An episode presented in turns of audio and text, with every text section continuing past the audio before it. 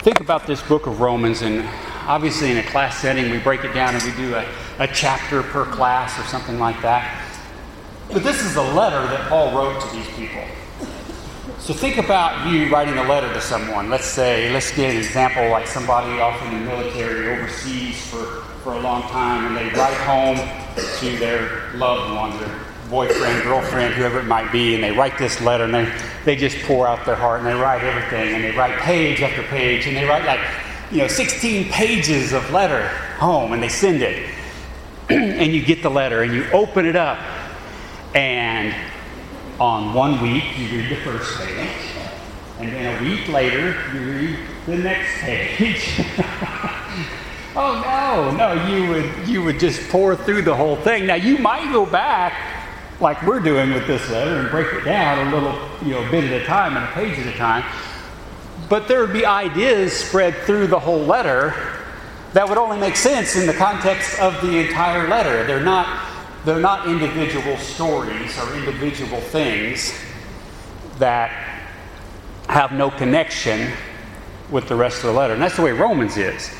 So when we get into chapter 10, actually this section 9 through 11, it's a specific topic, but it's related to the whole book, it's related to the whole letter.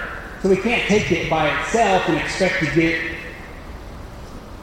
the exact meaning or all the meaning out of it just by looking at that section. So we got to keep that in mind as we go through this. So I, I, don't mean any disrespect or insult your intelligence to, to do a review. It's more for my good to go through the whole book and, and once again put it together and see okay, where are we in this big picture? What are we talking about? so, just to get us going here, remember in the start of the book, the first three chapters, Paul's pointing out that everybody has sinned. He mentions, of course, you guys, the Gentiles, we'll call, and the Jews are like, yeah, those Gentiles, they definitely sinned. And then he turns around and says, Oh, but you guys are in the exact same boat. And the Gentiles, yeah, see? So you guys are in the same boat. So the problem is pointed out in the first three chapters, or at least two and part of three. But then in the next section, in chapter maybe the latter part of three through five, he's talking about how to solve that problem of sin. And he's given, he's pointing out some of the possible options or some of the things that people might say. What are the options that Paul points out? He says, how are you going to deal with this sin? Number one, you could try to do what? What would be one option to take care of your sin? Keep the law, the works. I'm going to fix this problem by, by being perfect. I'm going to follow every law. What's the other option? Yeah, well, the other option, the other extreme, let me put that. Jesus to take care of it. I don't do anything. right? So he, he addresses both those. He says, no, that's, that's not how it is. I think there's a third option that I feel like we sometimes get trapped in. And I'd call it the 50 50 option. You know, I'll do what I can with the works. Oh, but I can't quite do it perfectly. Okay, I'll let God take care of the rest. So I get the works you know, as much as I can, and then I'll let God's grace cover what I can't do. None of those options, Paul says, is the right is the right answer. Those are not options. He points out that salvation is by grace, by faith in Jesus Christ, which causes you to do the works. And yes, they're important. They're absolutely important, but it's not being earned by your works no matter what kind of work you do, you're not earning it. Not even 50%. It's not a split where you do part and God does the other part. In the chapter 6 through 8, uh, he talks about how we're made holy or the sanctification of his people. Uh, dealing with some of that and even looking even looking at the, uh, the, the man added headings Chapter 6 Believers are dead to sin and alive to God. Uh, believers united in Christ. Uh, deliverance from bondage. So, those types of things. Our victory in Christ. That is the, the topic as he's progressing through this. Then we get to this section that we're in now, 9 through 11. And this is kind of a, a side item, these three chapters. If you took those out, you could go from 8 to 12, and it would make perfect sense, just continuing on. But Paul felt it necessary to go into this, this side item, this uh, idea, to clarify a few things. And what's he doing in these chapters? He's talking about the sovereignty of God, which means they were questioning, they were questioning God. It's like, well, wait a minute, you gave us the law and now you're taking it away or you're, you're whatever. And how can God do that? Might be the, the question that Paul's answering. And he's saying God is sovereign. He can do what he wants to do. And he points that out in many different ways. so in this section, the focus changes from us, uh, our sin, how we solve that problem, and our sanctification, and it turns to God. What's God's role in this, or what, did, what can God do in this? God gets to decide. Granted, this section has some difficult passages, but we need to keep it in the context. The context is why can, how can God do this? Why is God allowed to do this? How could God, in specifically dealing in Romans, what is the issue with what, what the Jews say the issue is? The, the issue is, how, what do you mean to let these people in? How, how can you do that? How can you, how can you justify that? I mean, look at the law. Look at, look at what you've given us. And you, they're basically accusing God. You're violating the law. We're the chosen people, and you're going to let the, these Gentiles in? You can't do that. So, did he uh, disregard the law? Did he lie about it in the law? So, Paul is dealing with that. It appears what we need to see in these verses is God is dealing with, especially in chapter 8, uh, into chapter 8 into 9, God, as Paul's dealing with this concept, the, the passages that he cites are dealing with God choosing or making choices of nations or groups, like Gentiles and Jews. He's not talking about individual. He's not, not talking about Carrie and Ariel. It's like, I'm going to choose between the two or something like that. Even, even in the examples that he gives, uh, talking about Jacob, uh, Jacob and Esau, or talking about Isaac and Ishmael, he's talking about more of a group or a nation in those than he is in, in the individual. So in 8, chapter 8 and verse uh, 29, for whom he foreknew, he predestined, he conformed to the image of his son, that he might be the firstborn among many brethren. And those that he predestined, he called. He's called, he justified. And he goes on talking, I think, explaining some of that. How's God do that? Well, it's a group of people that he's choosing, the kind of people, you might say, that God chooses. What kind of people? And he proves this throughout the whole thing by going all the way back in chapter 3. Remember saying that people are saved by faith, and he uses the example of who does he use as the, the big example of being saved by faith? Abraham. And points out in chapter 4. Uh, in, in verse 16 of chapter 4, he says, For this reason, it is by faith that it might be in accordance with grace, in order that the promise may be certain to all the descendants, not only to those who are of the law, but also to those who are of the faith of Abraham, who is the father of us all. He makes it a point using Abraham, especially because he was before the law. And yet, it's the same principle. It's the faith that caused Abraham to do the things that he did that made him righteous. So he's, he's bringing that out. the other thing that we looked at in chapter 8 is this longing. Um, the creation longing or groaning for what was the creation waiting for or longing for? The revealing of the sons of God. The creation was longing for this revealing. Now, you guys, you already knew the answer to that, right? Who, who are the sons of God? We are the Jews. We are the sons of God, right? So it's like, what, what's the question here? But no, that's not the answer. That is not the answer. The sons of God, the Jews, the true Israelites, are those that follow God, those that follow Christ. Those are the true sons of God.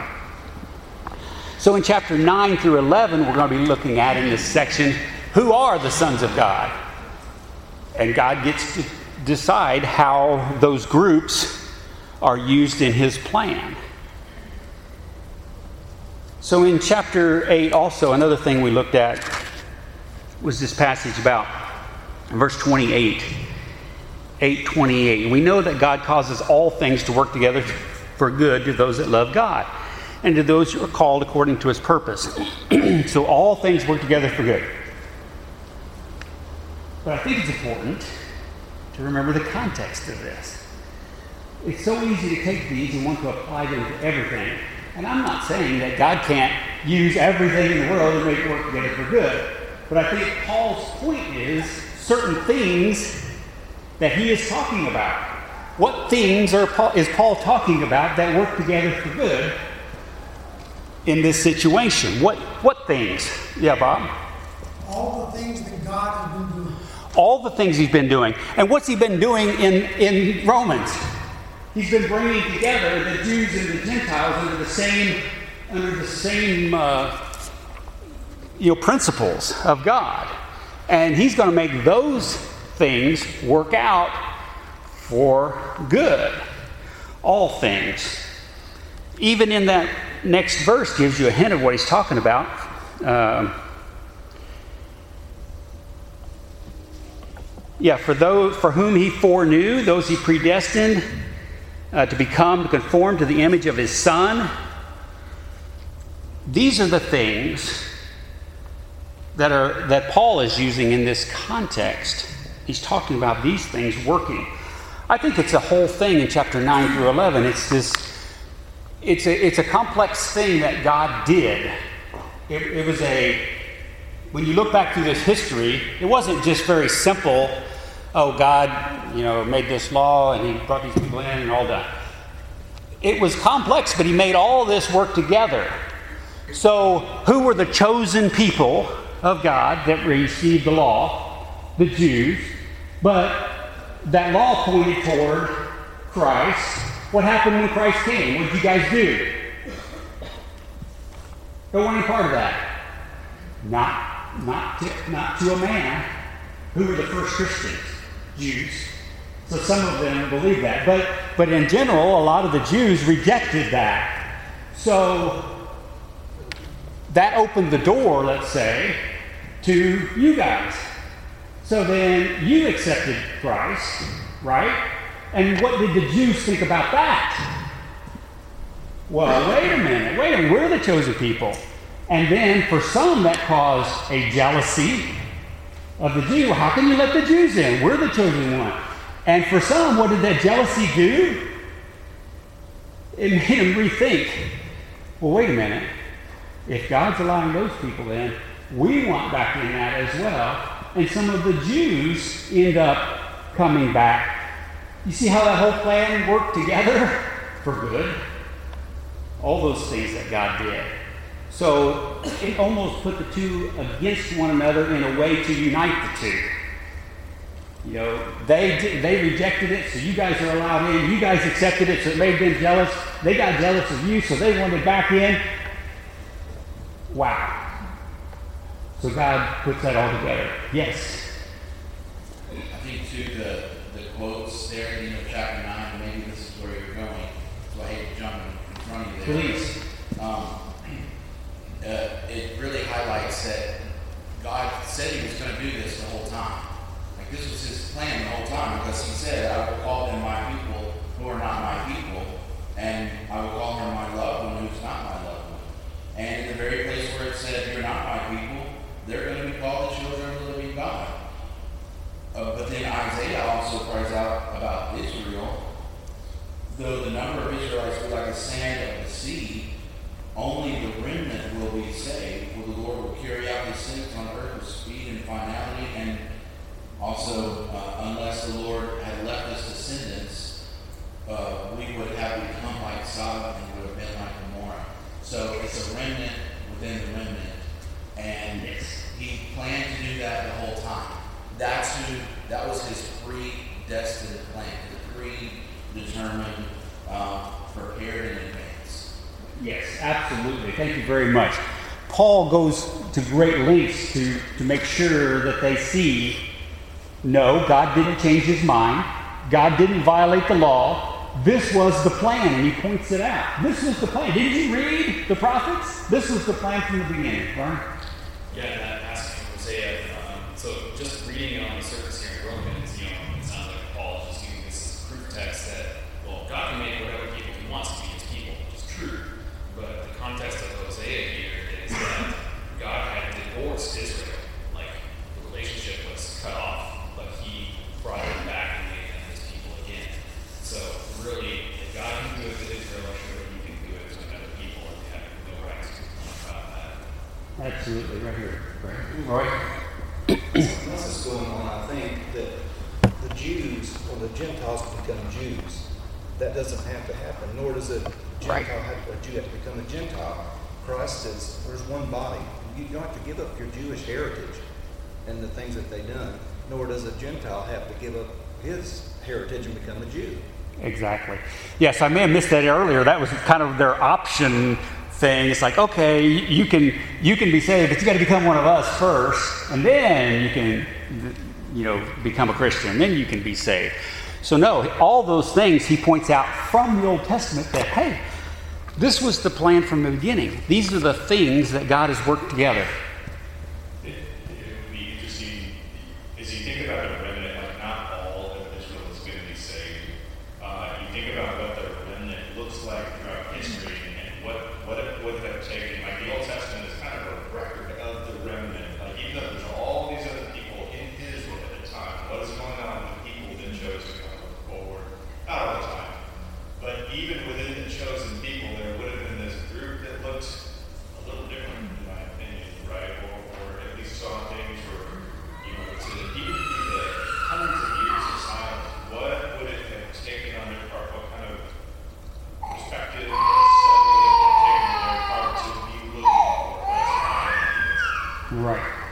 Exactly. So a Lot, and over and over, he's pointing this out among the current people of how this has been the pattern from from way back, and this was what was expected. This is what God predicted, and it's working out exactly like God planned. Imagine that. so it just helped me so much to go back through this with you guys in the comments, just to think about where we are in this whole program. So who's on trial in chapters 9 through 11? It almost looks like a trial. Because Paul brings up, I think, what their objections would be. And I think God is on trial. They're like, well, wait a minute. Um, so in chapter 9, verse 6, you know, did God fail? That would be the theoretical question, and Paul's answering that. No. In 9:14, is God just? What might be the, the question that he's addressing? Bob? I'm skipping ahead of you a little bit. Go right ahead. Uh, looking at verse 20. And uh, he kind of gives the answer. Uh, what shall we say then to Gentiles who did not pursue righteousness? That would be referring to the, the law. Have attained. That is a righteousness that is by faith. But that Israel, who pursued the law uh, that would lead to righteousness, did not succeed Right. in reaching that law. So it's like Paul is saying, okay, you follow the law, how did that work out for me? Very good. Very good. And we sometimes get caught up in the, the terminology or the wording. But it's difficult. I mean, what words do you use? It's like earlier I was saying, you know, the Jews rejected, therefore that opened the door, that caused the Gentile. I mean, what word do you put there? It was God's plan, but it was kind of like a cause and effect type of thing. And then the Gentiles come in, and that caused the Jews to be jealous. Well, that was the plan. It wasn't, so I don't know, you know, maybe I'm using the wrong word, maybe there's a better word, but you see how we, that Paul does that, I think, in his writings. He, he's got to use a word to try to convey that without, without us focusing solely on, on that. We need to look at the picture of how that is put together. All right, so anybody else? Comments, corrections, criticisms, anecdotes? Anything that might be helpful there? All right, so in, in the start of chapter 9 that we looked at, I thought it was interesting. He says, I'm telling the truth, I'm not lying, verse 1. And just kind of thinking through that again, it's like, why, why does Paul have to tell him that? Hey, I'm telling you the truth. Well, there's probably a couple things that they might question. Uh, one, he says, you know, my conscience, uh, the Spirit, whatever, yeah, my conscience bearing me witness in the Holy Spirit that I have great sorrow and grief in my heart. Kind of this idea that you Jews rejected this and went away, and that's made me very sorrowful. And what might the Jews think about Paul in his situation? It's like, wait a minute, you're, you're sorrowful about what? You left us, right? You quit. You walked away from Judaism. You were one of the greatest Jews there was, and you turned your back on us. Why, you know, it's hard, hard for me to see that you're sorrowful about that, maybe. So maybe that's one of the things he's talking about. Then he turns around and says, I wish that I could be accursed so that you could be saved. Paul's saying, I would give up my soul, I would go to hell for you guys. I'm not lying. Now we know that's a theoretical type thing because one man can't do that for another unless he's perfect, and Paul wasn't perfect. But there's a couple things there that maybe he's pointing out. It's like, uh, I'm not, I'm not lying. I'm telling you the truth. And then the other thing is, he's talking about his sorrow, but then you read in Philippians, he talks about the joy that he has. Like, wait a minute, you, you sorrowful, or you, you? I thought you were happy all the time. So obviously, context. He's sorrowful for the the rejection, but he's joyful in the Lord. So, our, other thing here in the uh, beginning of chapter 9, you remember back in chapter 3 when he said, uh, you know, what was the advantage of the law then? And what was his answer? Great in many ways. And then in chapter 3, how many of those things did he give? One. right? Isn't, isn't that right? So he starts in chapter 3, he talks about all the benefits of the law. Yeah, it was great in many ways. But I don't think he finishes it until he gets to chapter 9, starting in verse 4. Now look, he starts adding to that list. These are the benefits, these are the things that you guys had, you guys, in the law. And it was great. They looked at it as it was all just thrown away. Paul's looking at it like it was fulfilled. This was a good thing. So, once again, looking at the whole letter and tying this all together, there's, there's several times where Paul says, Well, the first thing is this, and he never gets to the second thing, or at least he never says the word second. But this is kind of one of those things. There's, there's many ways that you were blessed with the law. And then he gets to chapter 9. Um, in verse 4, who, um, according to the flesh, are Israelites to whom belongs the adoption as sons and the glory and the covenants and the giving of the law and the temple service and the promises and the fathers and the Christ coming from them. Those complete that list and started back in chapter 3. So, did the law fail in this section 9 through 11? Paul said no. God gets to choose these groups. And we've said this many times. Why did God choose Israel? Why did God choose Abraham? Because Abraham was such a holy, great, perfect man, and he's going to be a great nation. And therefore, he chose Israel, and they were just a perfect nation, and they were a perfect example. No, it was because God gets to choose. That's why.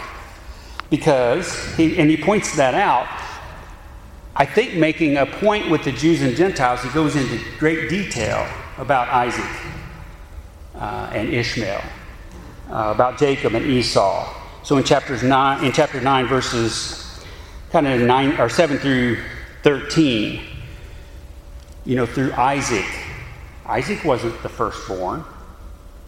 Isaac came along later, much later. Uh, Jacob and Esau. Jacob wasn't the firstborn, but that's where the blessings are going to come. Why? Because God chose it that way. So he uses some other things even in that. In verse 15, he says to Moses, I'll have mercy on whom I have mercy, and I'll have compassion on whom I have compassion. Now, these verses could certainly be taken the wrong way, out of context, and God, well, God's choosing whether or not you're you know, he's going to have mercy on you, and he chooses whether you're saved and whether you're not. Look at the context of those, of those things. Even when he's talking to Moses, what was the deal there? It was after the calf, and Moses is pleading for the people, and then Moses says, You know, God, I'm trying to lead these people to you, and I don't even see you. Can I see you? And God's answer is, which, which one of you deserves the mercy?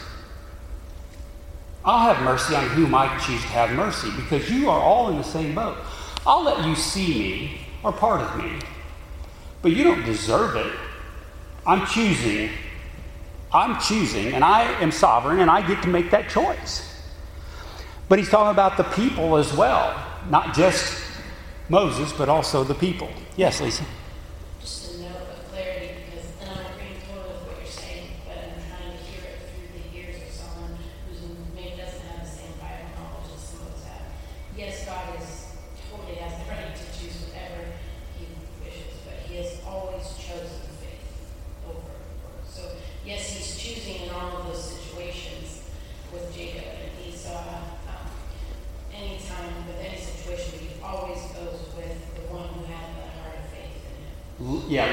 Clarify this a little more. I, I agree 100%.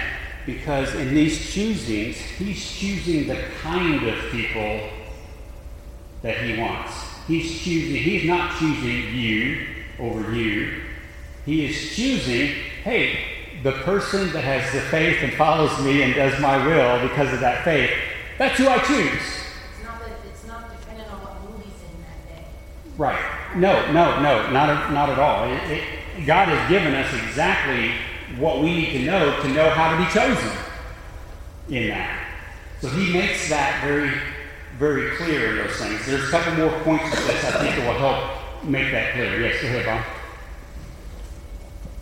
I think it's very interesting that he chose these two examples because if we go back to these examples and, and look at what's presented about these lines, uh, we see what we need to do and what we don't need to do.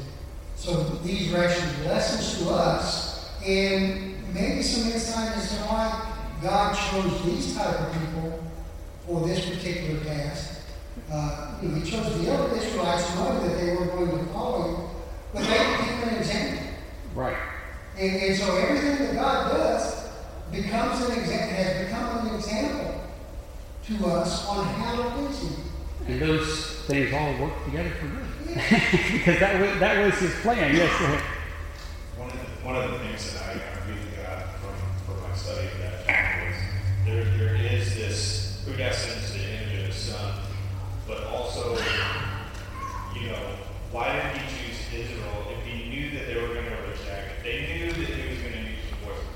There is an aspect to his choosing that the whole purpose behind it is to show his power on one side, potentially his wrath, and his mercy and compassion. so I, for me, that was so big building to know that why did you choose this nomadic tribe that you knew would reject your son, that you knew would kind of stray, and so that he could turn around and show compassion when the came to that. Yeah. He, he said in the beginning to Israel, you know, you can obey me and I'll, and I'll be glorified. You can disobey me and I'll be glorified.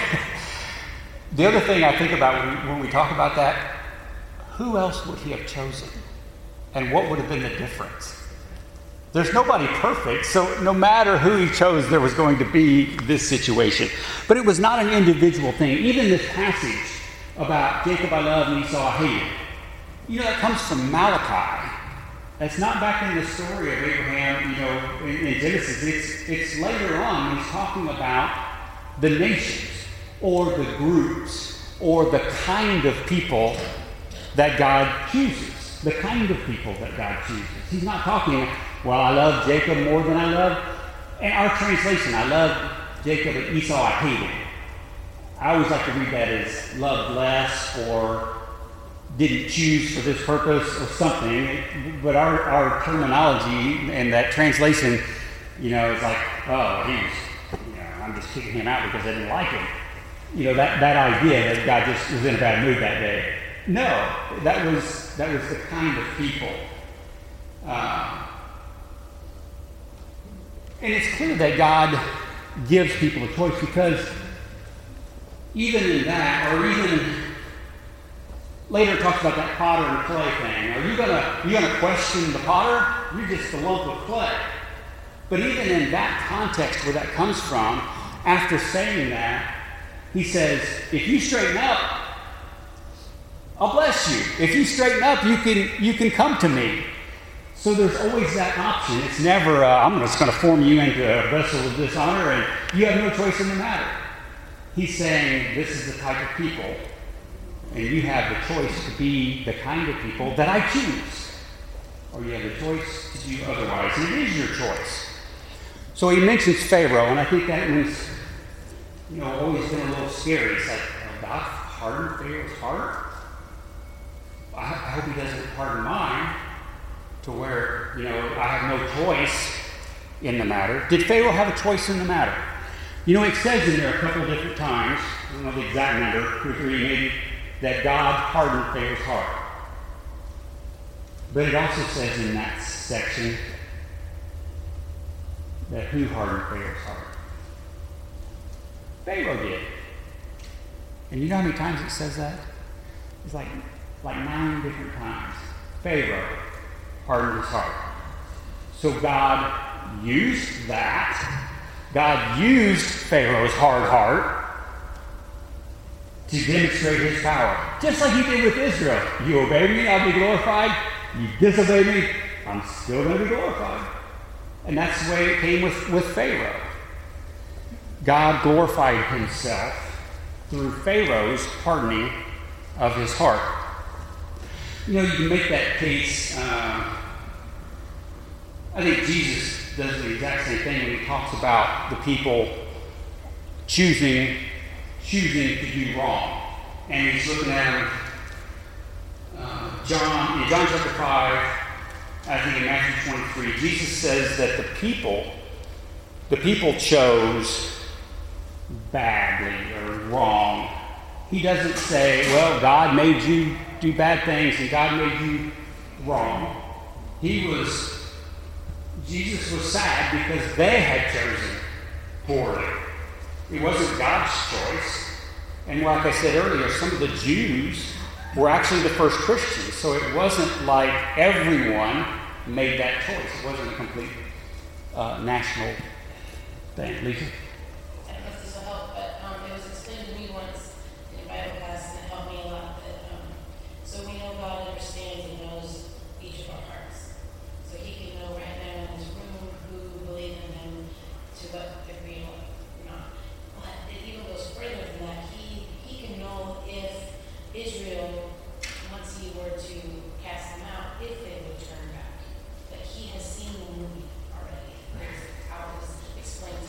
Spoiler. He has seen the entire movie and he knows how each of us, or even a, a whole country of people, will respond with various situations, whether he gives them mercy. He knew whether Pharaoh was going to um, soften and turn his heart to God with each plague, or if he would harden his heart and hate God more. And so, him, God knowing that, then he did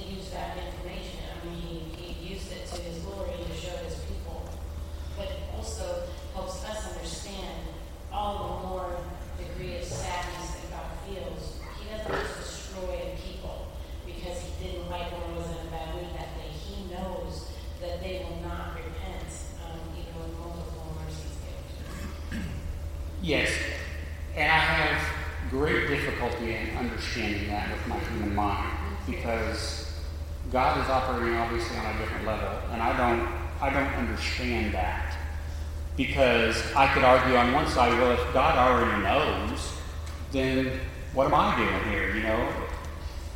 So I just have to be careful God, God knows all things. He can know that. I don't know how God deals with that or what He does with that information. I'm, I'm not, I'm not in that position to even understand.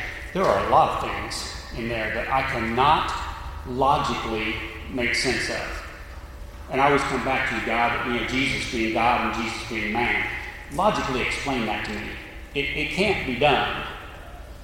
But God God dealt with it. God knew, and he, and he was able to make it work exactly the way he wanted it to work. So, however, that knowledge thing for him works out, I don't know. But I still know what I need to do, and I still know that God gives me the opportunity and the choice to do the right thing. So I can work with that. Brad? And um, as Tommy points out in his, when he talks about Pharaoh, God gave Pharaoh 10 chances to soften his heart. Right. So every every plague was a mercy, an opportunity for repentance. Um, and the fact that that God, God, knowing what our choices are going to be, and still giving us the opportunity to live a life and to make uh, to soften our hearts before Him, um, I think shows His mercy and His grace. Yes. Um, and it also shows His sovereignty that some some plague is destined for destruction. Um, and that's where it's going to end up. And we can all see that happening here. So whether it's for, it's probably for us, right? It's not for him. He knows. It's, it's for us. It's for us to see that, you know what? That guy is going to be a terrible person, and God still gave him the opportunity to uh, follow him. Right. Going back to that having mercy on whom I have mercy, kind of the idea too that God has the has the right to punish sin directly or give time. You know, you look at some of the examples of that. You look at, you know, Ananias and, and Sapphira, and you see that, well, well, God, what happened there? Well, God has that right to say that was wrong, and here's punishment now. Or wait till later. To go Bob and then Bob. Oh, this came one in Second Peter three, uh, nine, where it says the Lord's not slack concerning his promise, we're familiar with this verse. As some uh, count slowness, but his patience toward you, not wishing for any to perish, but for all to come to repentance. Absolutely. We see the character of God there. Yes. He, he, he doesn't want anybody to perish. And we need, we need to sprinkle that verse in every other story of God and how he deals with people. That's what his ultimate goal is. Yes. Yeah, it, it's hard for us to understand that because we don't see the big picture. We don't see what's before us. Now, if God reacted completely upon what he knows, uh, you know, how many of us would he wipe out immediately? Right. But that's not the way he works. He sees the big picture. He sees the final end. But we don't. We've got to make the choice whether we go his way or not. Uh, he created us as a, a free moral agents, and he, uh, he's going to keep us that way to the very end. We have choices to make, and we must make the choices ourselves. Amen. Amen. So, in the last part of uh, chapter 9, um,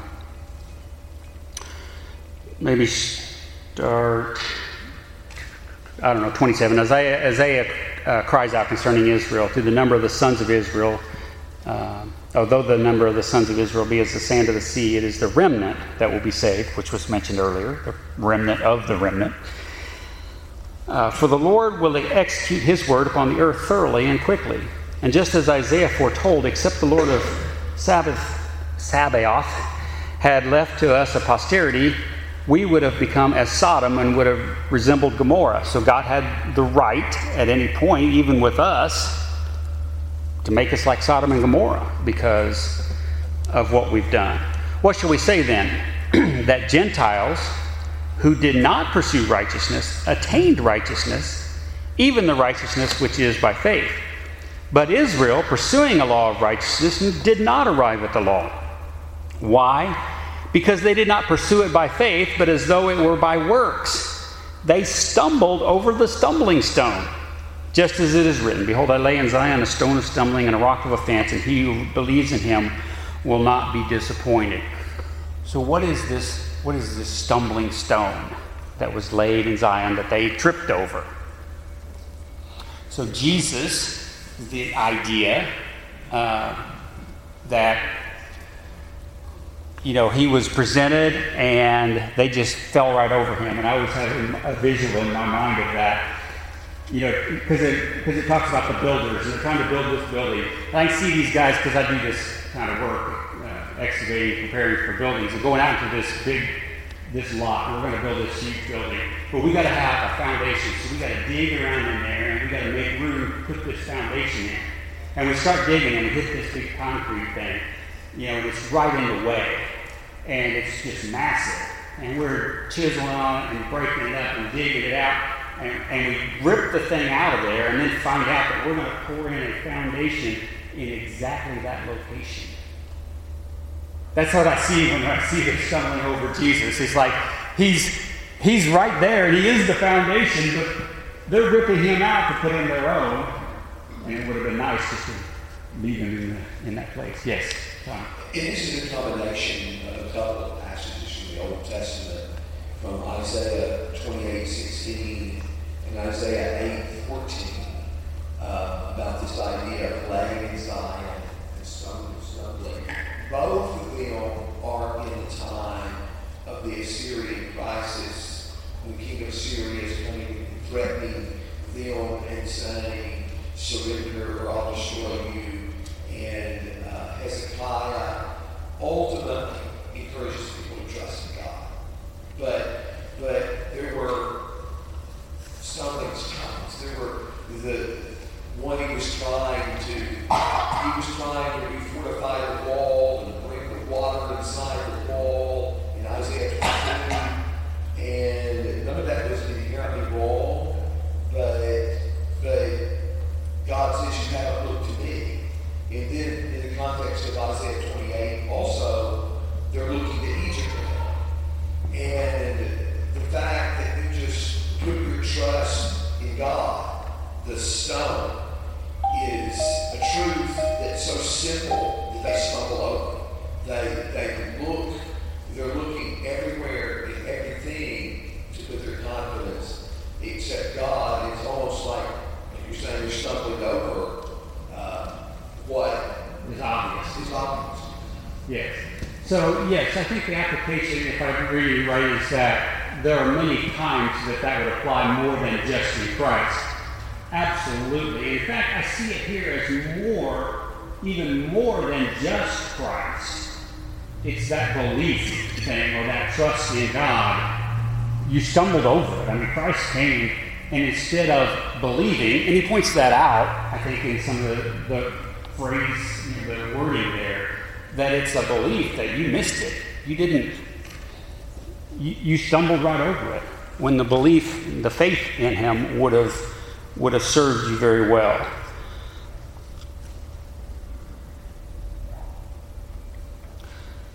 So I can see the Jews, I can see myself. if God had come down, if Jesus had come down and said, All right, here's, here's the plan. If you can if you can catch me, you can have salvation. Game on, right? Isn't that how we would feel about that? Now I've got a, I've got a physical plan. I've got it, and I think that's how the Jews almost felt about the law. Aha, giving you this. If you can do this, you can have salvation. And I think that reference even goes into the next chapter when he talks about. Uh, read it because I can't remember to quote it. Do not say in your heart, Who will ascend into heaven? that is to bring Christ down, who will descend into the abyss, that is to bring Christ up from the dead. I almost see that challenge there. All right, here, I'm going to go hide. You guys see if you can find me, and you can have salvation.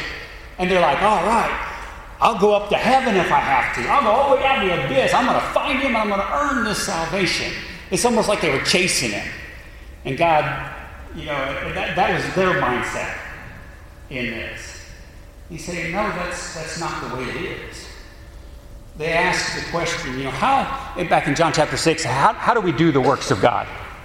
How, how do you, how do, we want to do the works of God. How do we do that? And what was the answer to that? Believe. Believe in Him whom God has sent. What?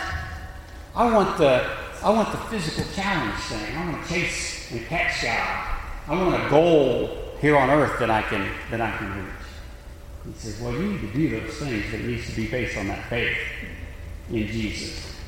That's the plan that he gave. All right, so that was chapter 10. Well, not exactly, huh? Okay, um, that helped me a lot. Thank you very much for your input on that. But putting that all in context. So we're in this section now of Paul saying, God is sovereign because you're questioning that. You're saying, how can he allow the Gentiles in when they came second? Well, so did Isaac, so did Jacob. God gets to choose those things. So it's not uncommon, it's not new, and it was the plan all along. So that's why. That's why that he's allowed to do that. Yes, Bob. Faith is still the stumbling block. Faith is the stumbling block. Still is for them, and for us as well. Yeah, yeah. So maybe, yeah, I think that's same same thing. The belief in, in Him the faith is would end up being being the problem there. So he started uh, chapter nine. Says, "I'm telling the truth. I'm not lying. I'm sorrowful." Verse 10, uh, chapter 10, he starts, My heart's desire and my prayer to God is for, is for them is for their salvation. For I bear them witness they have a, a zeal for God, but not in accordance with knowledge. What knowledge? All the things that Paul has just been pointing out, what you missed all through the law. This is the knowledge that you overlooked. For not knowing about God's righteousness and seeking to establish their own, they did not subject themselves to the righteousness of God. They tried to establish their own on a merit based. Yes, I'm going to I'm going to keep this. And that's how I'm going to attain what God wants me to attain. But they missed the way to get there. Thank you very much.